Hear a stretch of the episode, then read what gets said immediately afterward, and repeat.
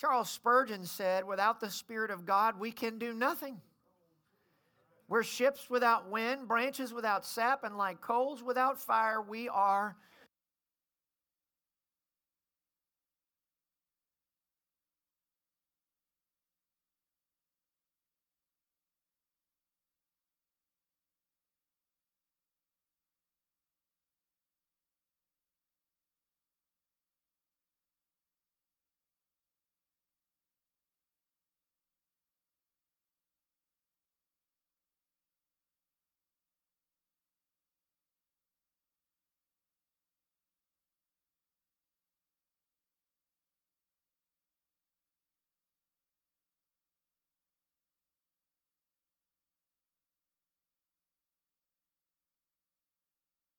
Two, three, testing.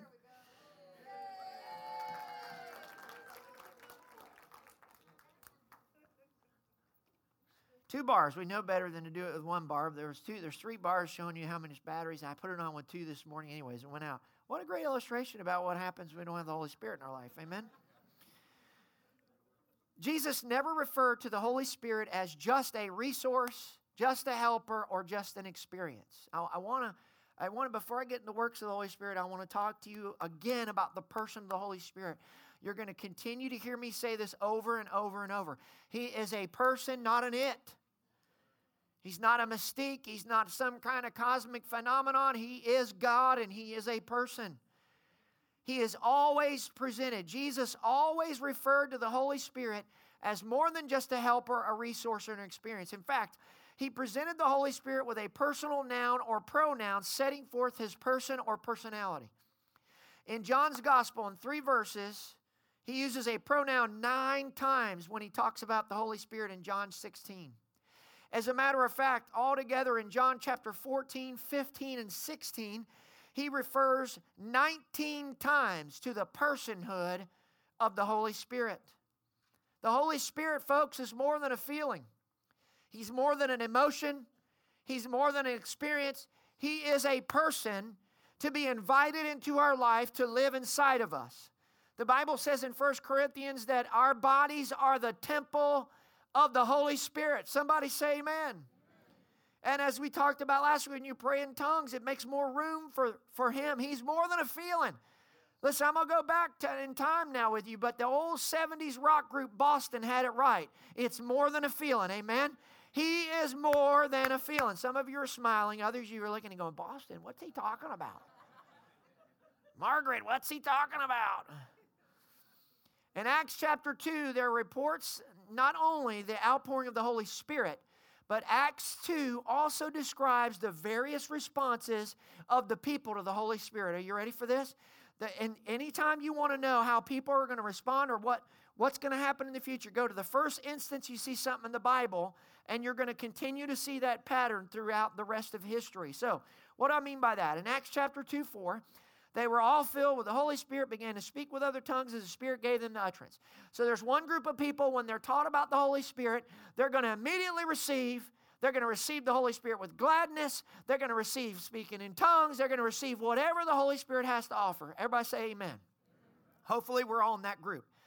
Then you're going to find a second group of people that we find in Acts chapter 2. We're going to read verse 6, 7, and 12. And when the sound occurred, the multitude came together and were confused because everyone heard them speak in his own language. And they were all amazed and marveled, saying one to another, Look, are not all these who speak Galileans? Verse 12. So they were all amazed and perplexed, saying to one another, Whatever could this mean? You're going to have a second group of people when you teach on the Holy Spirit and the moving of the Holy Spirit, they're going to be confused. They're going to be amazed. They're going to be perplexed. They're going to not understand. Maybe some of you, the, this whole teaching is new to you. You're not raised in a tradition. Maybe you're in a church. In our small group, we talked about this week how many people had never even heard of the Holy Spirit, never heard about teaching in, in, in tongues and, and so forth. And so this teaching may seem, wow, this, I'm confused. I don't understand. I'm amazed. I'm perplexed. You got all those. Then there is a third group of people, and you find them in Acts chapter 2, verse 13. Others mocking said, These are full of new wine. There will be people when you teach on the Holy Spirit that will tell you, they'll mock it. They'll tell you speaking in tongues is not for today. They'll tell you this is not from God. And, and, they'll, and the list will go on and on. My only comment is this be very, very careful saying what the Holy Spirit is doing is not from God because that is dangerously close to blasphemy. That is what, the, what Jesus told the, the uh, Pharisees when he rebuked them and said, Hey, you guys need to be careful because what he was doing, they were attributing what Jesus was doing, the works of the Holy Spirit, to the works of the devil. And that is where Jesus said, Hey, you know what? All sins will be forgiven except for blasphemy of the Holy Spirit. Be very, very careful. Listening to someone tell you that the Holy Spirit is not from God, speaking in tongues is not from God. I will tell you this. One night on late night show, and I, have always enjoyed, I thought he was a funny guy, Robin Williams. But one day he was on a thing and he started mocking, speaking in tongues on like a Jay Leno type show. And one long after he committed suicide. Be very, very careful about grieving and blaspheming the Holy Spirit. There's three groups of people, folks. There's those that are going to receive, those that are confused and don't understand, and those that will mock. And that's the way it is today. There are some people today they will receive with gladness. Four people received with gladness recently. Yes, I want the Holy Spirit in my life. Amen. We had someone in our small group say, Well, I haven't spoken tongues yet, but, but I'm hungry for it. I'm, I'm hungry for the person of the Holy Spirit. But praise God. There will be others, and maybe you're in this category here, and you say, Man, I just don't understand. Well, that's why we're doing the series. But don't ever be very, very careful falling in the category of mocking because it doesn't end well. Church historians and researcher David Barrett, in his book Dictionary of Pentecostal and Charismatic Movements, charted the growth of Pentecostal movements over the year. Here's over the years. Here's what he found. Let me throw some statistics up because I, I, hear people say, "Oh, well, this whole spirit thing, you know, it's a, it's a few little factions of people. It's, you know, I don't. It's just not the majority of Christianity. Well, let's look at what the facts show. And this, this is a guy who did a lot of research on this. In 1900, there were 500 million Christians in the world, 3 million spirit filled or testified to being spirit filled. That's about 1 to 150. By 1970, this is after Azusa Street revival and, and, the, and the revivals, the, the Welsh revival, and some of the great revivals throughout the, throughout the world that were going on in the early 1900s. By 1970, there was 884 million Christians, 72 million spirit-filled, 1 to 11. But I want you to watch as we get closer to the end times at the amount of Christians that testify being spirit-filled. In 1980, there were 1 billion Christians, 158 million spirit-filled, 1 to 6. In 1989, there were 1.1 billion Christians on the planet Earth, 358 million spirit-filled, it's 1 to 4. Look at how many more are getting baptized in the Spirit. In 1992, there were 1.2 billion Christians, 393 million spirit filled. That's 1 to 3. In 1996, there were 1.3 billion Christians, 400 million spirit filled, 1 to 3. In 2000, there were 1.7 billion Christians, 460 million spirit filled, 1 to 3. In 2002, there were 2 billion Christians, 500 million spirit filled, ratio of 1 to 4. What is it today? Today, there are nearly 2 billion Christians on planet Earth. Listen, the next time the devil tells you you're the only one and you're not believing, look, 2 billion Christians on planet Earth. Over 600 million testify to being spirit filled. That's one out of three. 33% of Christians around the world testify that they are spirit filled, tongue talking, fire baptized, devil stomping men and women of God. Somebody say amen.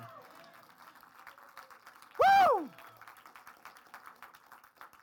In fact, over half of all the missionaries in the world today testify to being spirit filled. Folks, this isn't a small faction. This isn't some new phenomenon. The Spirit is being poured out on all flesh. And if we're willing to receive, He is willing to come. Somebody say, Amen. That's something to be excited about right there. In Numbers chapter 11, I, I, I just find the story so funny. Moses is whining, he doesn't have enough help, and honestly, you know, have you ever tried to lead a million whining, complaining people through a desert with no water and food? You'd probably be like Moses too.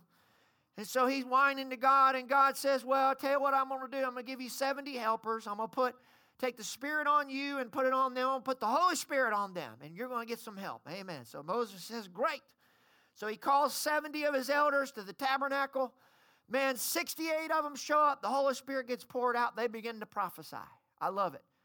But then Eldad and Medad are hanging out in the camp saying, you know, I'm not too sure about this spirit thing. I'm not too sure about Moses and tabernacle. I ain't feeling like going to church today. I'm just going to hang out in camp. They can do what they want. Well, unbeknownst to them, while they're hanging out in camp, the same spirit that falls on 68 of them in the tabernacle falls on them in the camp. Boom! They're at their local Walmart, and all of a sudden they begin to prophesy. And their eyes are big. And some little guy sees this and gets mad about it and runs to Moses and says, Moses, we got two guys in the camp prophesying. They're breaking the rules. We prophesy in the tabernacle only. They're prophesying at Walmart. Do something. Well, this enrages Joshua. Joshua, the guy who's always ready for a fight, and that's probably why God let him go to the Canaan land across the Jordan. He shows up and he looks at Moses and with fire in his voice, there's an explanation point here. He says, Moses, stop them. They're breaking the rules. You can only have the Spirit of God come on you in church. Moses says, Are you really getting jealous for my sake? And he says, I would to God that all of his people have the Spirit of God come upon them. Woo! Moses, who had no concept whatsoever of the Holy Spirit being poured out on someone. Look, this is the God, I'm going to hit this in coming weeks, that when they looked and they hear about the Holy Spirit, mountains are on fire. Man, his voice is thundering and the people are terrified. Moses, you go up and talk to him and deal with that. You come back and tell us. We don't want anything to do with that. Moses is standing there and he says, Hey, I would to God that all God's children be filled with his spirit. Moses understood something that many preachers and people in Christianity today don't understand. It is God's desire from the very beginning to pour out His Spirit on His people. And look, you don't have to wait until you get to church to have the Spirit of God come on you and to speak with other tongues and anything else the Holy Spirit wants to do. It can happen anywhere. Someone say, Amen. There's no rules and regulations. And here, why did God pour out His Spirit? upon those 70. What was God trying to accomplish? He was trying to raise up people to do the work of his kingdom. He realized Moses wasn't enough, so he said, I'm going to put my spirit on 70 more to help lead the body of, of God, the, the children of Israel, and we're going to do the works of the ministry. So let's talk about some of the Holy Spirit's works. Are you ready? Say amen. Number one, the Holy Spirit convicts us. Everybody say convict. John chapter 16, verse 7 through 8. But I tell you the truth, it is to your advantage that I go away. Listen, Jesus is telling the disciples and us, he's speaking here, he says it's to your benefit and advantage that I leave. In other words, you're about to receive someone else in your life that is going to be, a, this is going to be a great thing because while I'm on this earth, you can see me, touch me, and I'm over here. But when I leave, I'm going to send my spirit inside of you. For if I do not go away, the Helper, the Holy Spirit, will not come to you. But if I go, I will send him to you. And he, when he comes, listen, will convict the world concerning sin and righteousness and judgment. The main mission, the most primary mission of the Holy Spirit in all of our lives is to convict us of our sin. No one can come to God without the convicting work of the Holy Spirit. You want to see a couple examples? I want to show them to you. Acts 2.37. Watch what happens when the Holy Spirit shows up. Holy Spirit is poured out on the day of Pentecost. Simon Peter begins to preach. So you've got the word going forth. You've got the Holy Spirit convicting. When they heard this, they were pierced to the heart and said to Peter and the rest of the apostles, Brethren, what shall we do? Pierce there or pricked there means pierce thoroughly or agitate violently. Listen, it is a dangerous place to be when we don't want to be agitated violently inside due to our sin. And it's a worse, it's a, it's a worse desecration of the gospel for pastors to not to want to avoid people being convicted to the point they'll never preach on sin and they'll never invite the Holy Spirit to convict. Folks, none of us will come to God if we're not under conviction. It is a good thing when we're pierced in our hearts for the things that we have done wrong. Somebody say a good amen. We should be tore up if we're living with our girlfriend or our boyfriend and we're having sex outside of marriage. It ought to agitate us violently to where we can't sleep till we repent and get that right. It ought to absolutely just, just, just pierce us through when we go out and we get totally drunk or we get high and we wake up the next morning. It's a good thing if the Holy Spirit's going, You shouldn't have done that last night. And you feel, Oh, I feel so bad inside. That's not the bad news, folks. That's the grace of God. Man, I feel this so strong. I would to God that such conviction hit the United States of America that people crawl to the altars of God again, that people run to the church house again and say, Brothers, what must I do to be saved? I dare not to pastor a church where there's never conviction, where the Holy Spirit's not radically dealing with people. Oh, I would to God that we cry out and say, Oh God, have mercy on my soul. What a dangerous place to be to live in sin with your girlfriend or your boyfriend, to be drunk all the time, to cheat and steal and lie and live that lifestyle and never feel conviction. Don't you understand that those that practice these things are on their way to hell? Pastor, man, I don't know about this preaching. It's the gospel.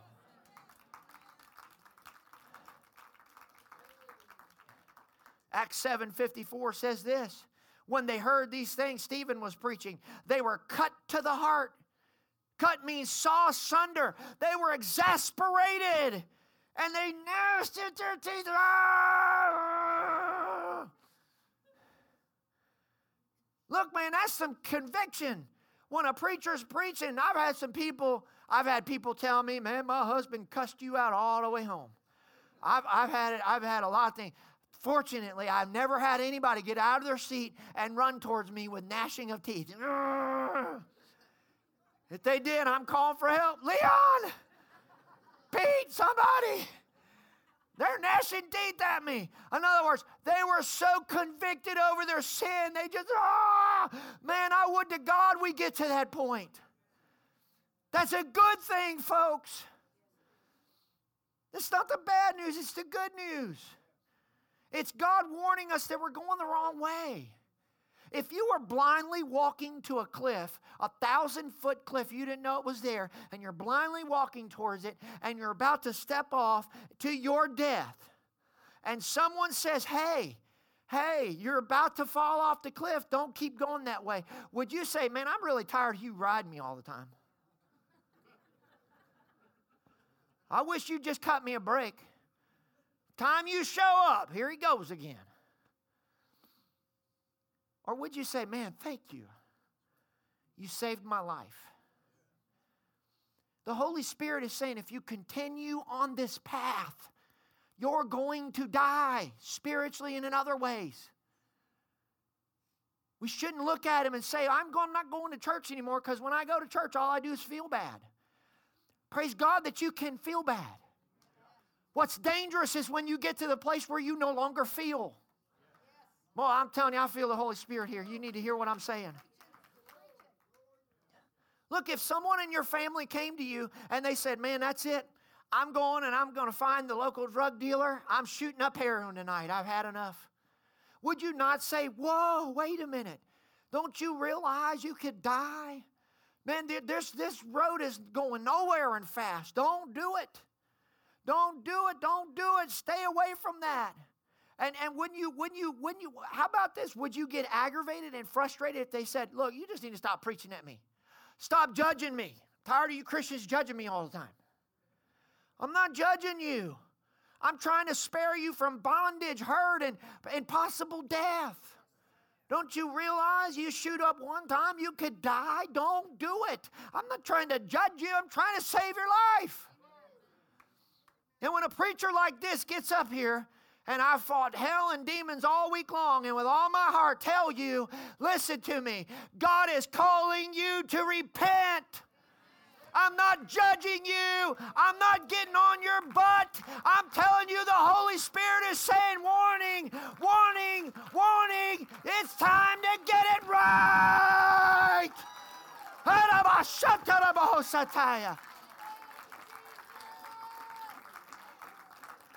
My God, this is the good news.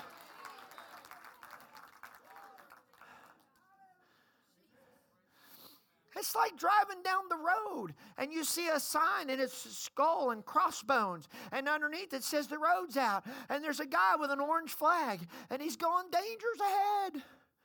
The road's out. Don't go there. Would you look at him, roll the window down, and say, Quit telling me what to do? I'll live my life the way I see fit.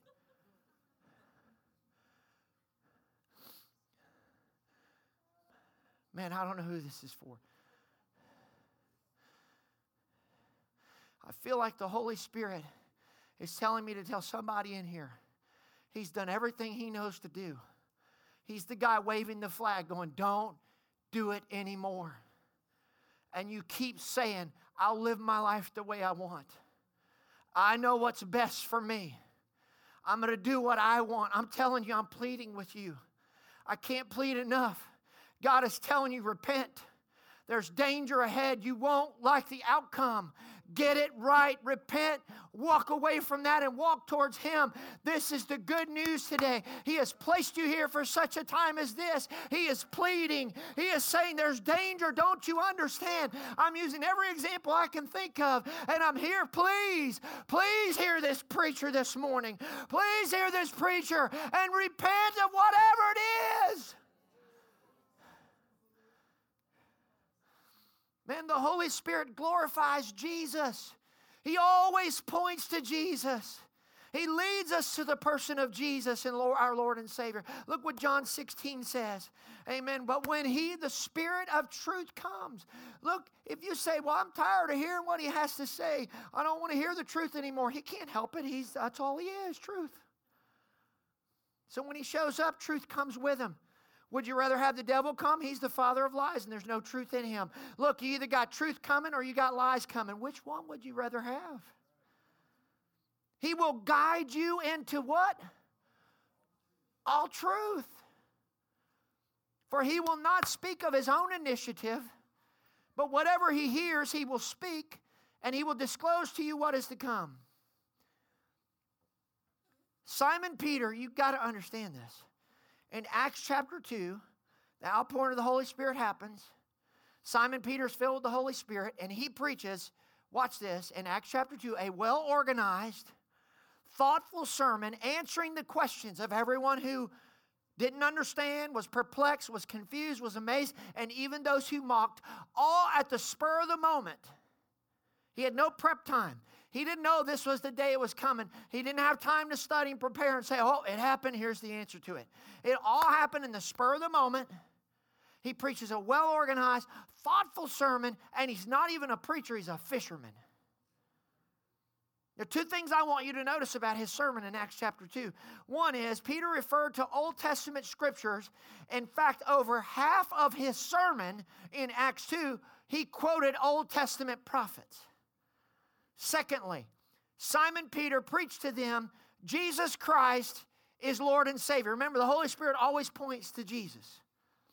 In his 26 verse sermon, which is a very well sermon, well preached. Do yourself a favor and read Acts 2 later today. 26 verses, a beautifully orchestrated, wonderfully anointed sermon, in which in 26 verses he refers to Christ 25 times and 5,000 people give their hearts to Jesus and were baptized.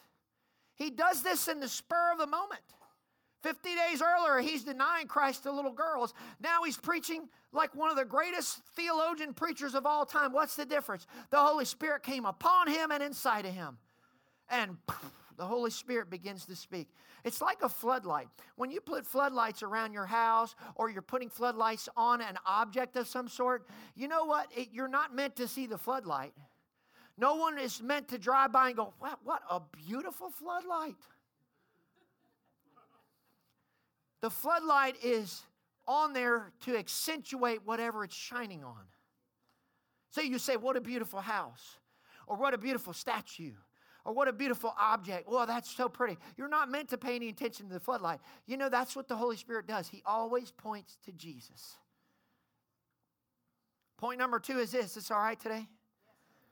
The Holy Spirit teaches us. Everybody say, teach us. John 14, 26. But the Helper, the Holy Spirit, whom the Father will send in my name, he will teach you all things and bring to your remembrance all things that I have said to you. He will guide you into all truth and he'll apply the message to the heart of the disciples. Watch what 1 Corinthians chapter 2 says. Verse 10, but God has revealed. Revealed here means to take the cover off or disclose. He's opened our eyes to see them to us through his spirit. So, how do we start understanding the Bible? The Bible says he pulls the covers off. The Holy Spirit reveals the, the truth of the Bible to us. For the Spirit searches, searches here means to seek or investigate. It means to diligently go after into the mind of the Father to completely understand how the Father's thinking and then teach us the spiritual truths. And for the Spirit searches all things, yes, the deep things of God, the depth, the extent, the mystery. The Holy Spirit has a, a, a thorough knowledge of the hidden counsels of God. He understands he's the one that wrote the Bible. He wrote it, he put it down. I know uh, men penned the words, but he wrote it. Who better to teach us than him? He is searching. He's the inquisitive personhood of God. He's searching the mind of the Father, and then he comes back and he teaches us these biblical truths. If you want to understand the Bible, ask the Holy Spirit to teach you. It is the person of the Holy Ghost to search out the deep things of God and teach them to us. One commentary says it this way Our knowledge is only the glimmer of light upon the surface of the ocean of existence. Beneath are the deep things of God. Watch verse 12. Now we have received, everybody say received. Hopefully, you have received the Spirit of God, not the Spirit of the world, but the Spirit who's from God. Now we have received the Spirit of God that we might know the things that have been freely given to us by God. He helps us or reveals to us to know these wonderful truths of the Bible that He's given to us. The word know there means to fully understand and appreciate what God has conferred to us in the gospel. Verse 13, it says, These things we also speak, not in words which man's wisdom teaches, but which the Holy Spirit teaches, Whew. comparing spiritual things with spiritual. Who better to teach us the word than him? Because 2 Timothy 3:16 says the word of God is inspired. It is God breathed into our hearts. So it is absolutely necessary, brothers and sisters, for the Holy Spirit to be our teacher if the Bible is ever to truly be understood. This verse is better understood. He, the Holy Spirit will explain spiritual things to spiritual people. That's why Jesus said to the disciples, Hey, it's for you to know the parables. You're spiritual people. I'm going to teach them to you. For all the other people, what they really want is bread and handouts and, and healings. They're not really after me. I'm going to withhold the deep things of God from them. I want to know the deep things of God. The Holy Spirit, listen, can overcome the human limitations of voice, ear, and eyes and brain. Why? He teaches in the classroom of the heart. The Holy Spirit can bypass your mind, your brain, and your ears and teach you in your spirit. Somebody say, Amen. This is why when you read the Bible, you should pray some of these scriptures Psalm 119, 18. Open my eyes that I may see wondrous things from your law. I do it when I read the Bible. Oh, God, open my eyes today that I could see what you're trying to tell me. Psalm 119, 12. Teach me your statutes. Here's one. Jesus with the two disciples on the road to Emmaus. Here's what he said in Luke 24, 45. Then he opened their minds to understand the scriptures. If Jesus opened their minds to understand the scriptures, he'll do the same for us. And I do, I pray. When I get my Bible, I say, Oh God, thank you, Jesus, for opening my mind to understand the scriptures. The Holy Spirit will teach us the word. Here's the danger if we repeatedly read the Bible without the help of the Holy Spirit, it tends to reinforce our own prejudices and our own rock hard beliefs. We end up merely finding ammunition for what we already believe. Dangerous. We become so spiritually proud, so convinced of our own beliefs and positions that the Spirit is hindered in helping us to grow in the things of God. It is very difficult. Look on the overhead.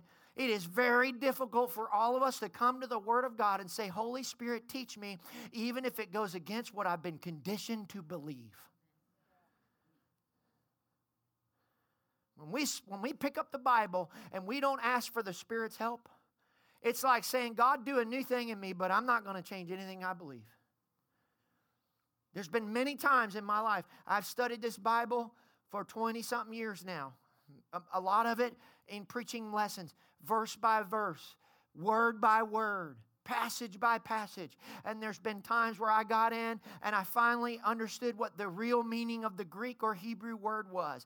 I understood finally through study what the verse was really saying. I understood the passage in the context of the whole book and in context of the Word of God. And I realized it went contrary to what I formerly believed. At that point, I got two choices. Either I accept what the Bible says and change my belief system, or I discount the Bible and hold more closely to what I falsely believe is not true. And that's what you see. When we do a, a, series on the Holy Spirit like this, there will be people that will say, Well, Granny told me it's not from God. And I've had a few preachers say, You know, that's over with. And then you get, we come in here and we do a series. You're either going to do one or two things. You're either going to say, Well, Granny was wrong, or my former preachers were wrong, or whatever. And this is what the Bible says, and I'm going what the Bible says. Or you're going to say, well, the Bible, I hear what it says, but that's, that's wrong. I'm going to hold to my belief system. That's how you get into error, folks. Question that we got is are we going to hear and receive what the Bible says? 1 John 2:27 says it this way, and for you the anointing you receive from him remains in you. Hallelujah. And you do not need anyone to teach you, but as his anointing teaches you about all things, and as that anointing is real, not counterfeit, just as it has taught you, remain in him. Now let me just let me just help you with something real quick. This is free. This won't cost you any extra. It's a little nugget. Anointing there. Do you know you I know you know this. I don't have time to go here, but just very quickly. You know Jesus' last name was not Christ. He's Jesus the Christ. Christ means the anointed one and his anointing. As for you, the anointing, Christ, you receive from him remains in you, and you do not need anyone teach you, but as his anointing, Christ, it's his anointing. It's inside of us. Amen. And he will teach us what we need to know. He is a teacher that makes no mistakes. How many of you would like to know what the Bible really is saying? Point number three is this. I love this part. The Holy Spirit empowers us. Everybody say empowers us. Here's what Jesus said on the road after the road to Emmaus. One of the last things he said on earth. He said, Behold, I send the promise of my Father, the Holy Spirit, upon you, but tarry in the city of Jerusalem until you are endued. Everybody say endued. With power from on high. There's two words I want to hit with you real quick, and that's endued and power. Endued means to invest with clothing or cover like a cloak, like putting a jacket on. Dake's Annotated Bible says to put on, to be clothed with, to be clothed in, to be arrayed in, so that signs and wonders follow the word. The word power here is dunamis. Dunamis is from where we get our English word dynamite and dynamo, a person of boundless energy. It literally means force, miraculous power, divine power from above. Somebody say amen. So he said, When I send the Holy Spirit, he's going to cover you in supernatural God power. Somebody say amen. I'm about to go somewhere. Acts 1 8 says, But you shall receive power, same word dunamis, when the Holy Spirit has come upon you, and you shall be witnesses. So here's what he says He says, I want you to go to Jerusalem, and I want you just to hang out until you be endued, until you be clothed with, until you be covered with power, dunamis, force, power from above miraculous God power. He said, This is, listen, this is, people say, I don't want the Holy Spirit. So you don't want the power of God? You don't want to be covered in the power of God? See, the enemy attacks and his weapons will not prosper. Why? Because you're covered with something. When you're spirit filled and you're walking with God and you have been endued, You've been clothed with power from on high. The enemy forms some weapons against you, but the Bible says they won't prosper. Why? You ever seen Star Wars and they shoot at a ship and it's hitting this invisible shield? There's a force field and the bullets can't get through. That's what this is like. So the devil comes running. He goes, Man, I'm going to throw some fiery darts at you. And he goes, Man, why ain't it getting through? Oh, oh man, he found out the truth. He's covered, he's clothed with power from on high. And the devil goes, What?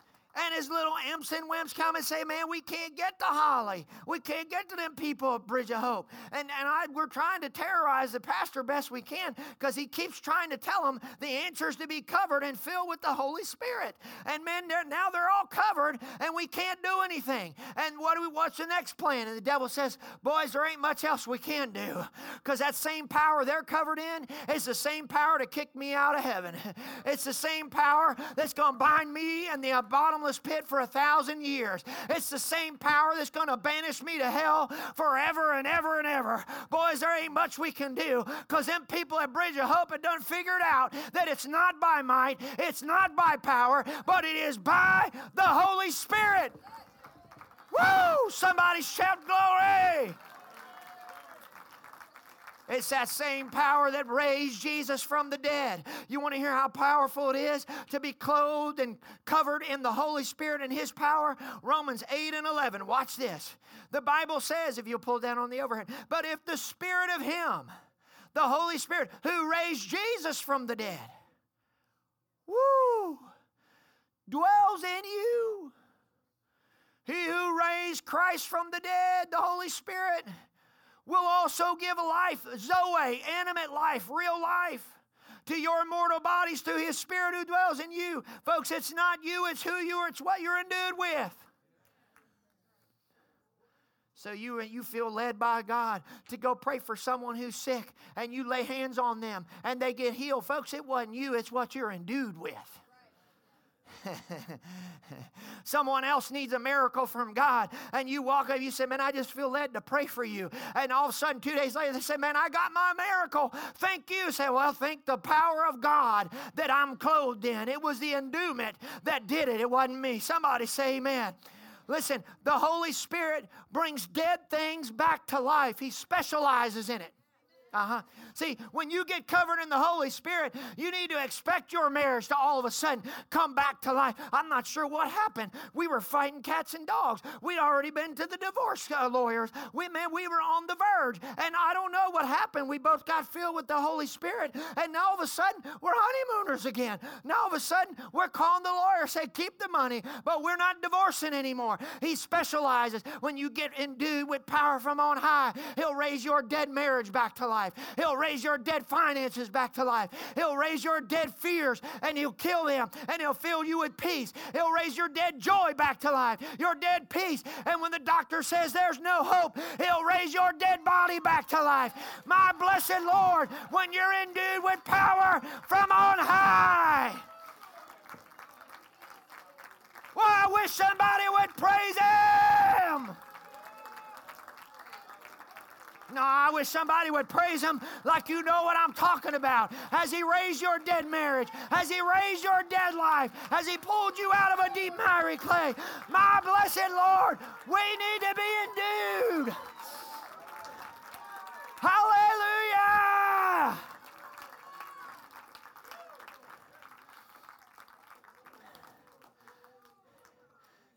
Can I keep going? I'm about to blow your mind. You ready?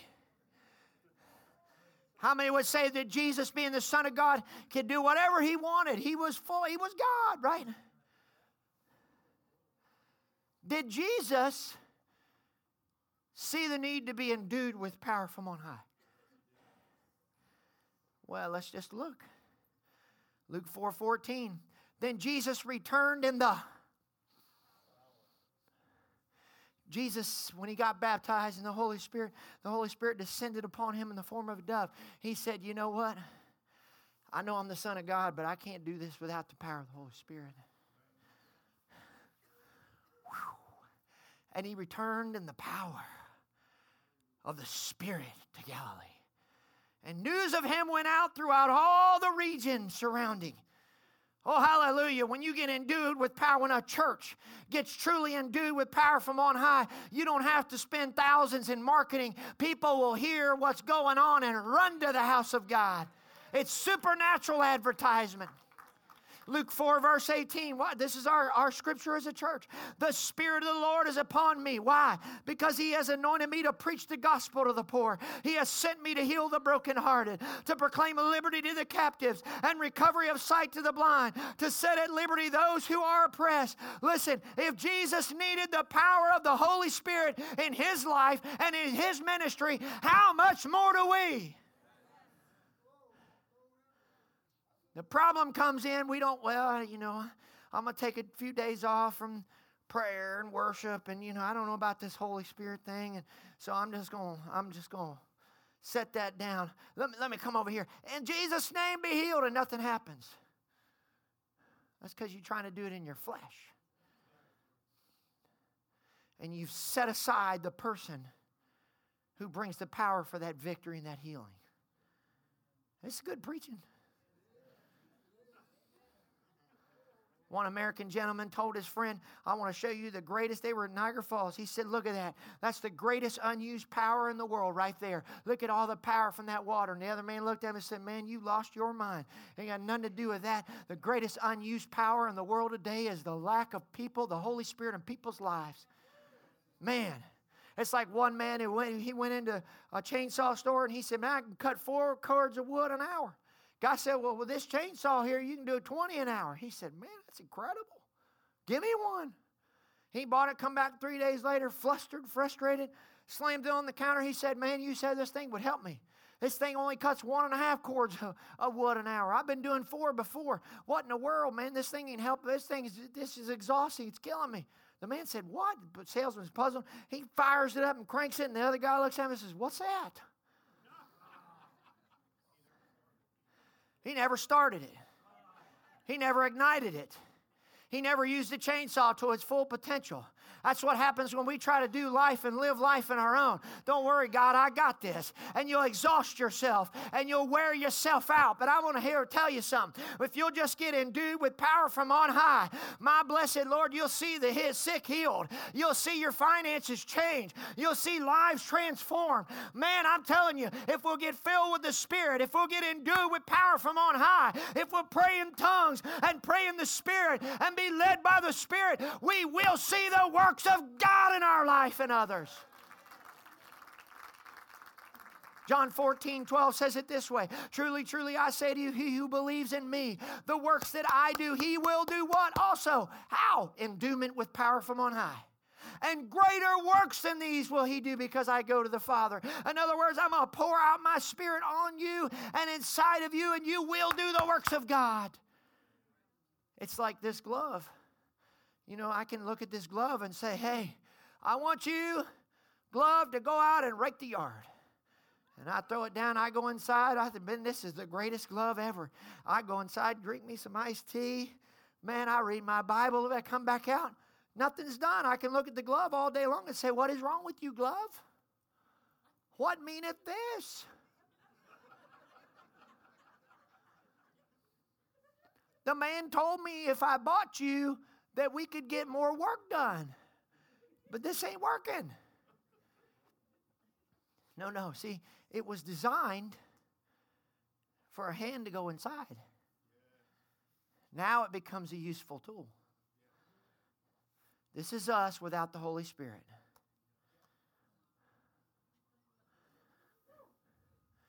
I'm going to go preach today. Ain't nobody getting saved, ain't nothing happening. I'm going to go lay hands on the sick today. Ain't nothing happening. Wait a minute. Something's wrong, God. We get in the prayer closet and God says, I'll tell you what's wrong. you not only need to be covered on the outside, you need to let the Holy Spirit come in on the inside.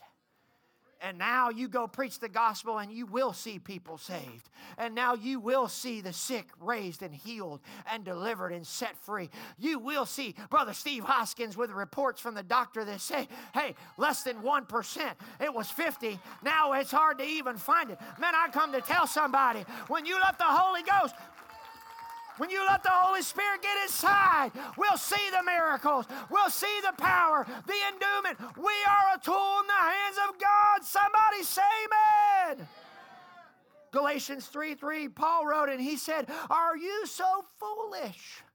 After beginning by means of the Spirit, are you now trying to finish by means of the flesh? Paul is saying to the Galatian church, You started with endowment, but you set it aside. You're foolish. Last point, and I'll close with this. The Holy Spirit anoints us. 1 John 2 20. But you have an anointing from the Holy One. Anointing or unction here means smear, an endowment to be completely covered. He says, Look here. He said, You've got an anointing from the Holy Ghost. Woo! You've got what you need. You're covered. You're endowed. You're endued with the Holy Spirit. Florida State has a tradition. They're called the glitter guys. Come to every home game. Garnet and gold. Glory to God. I got to cheer for somebody after last Sunday.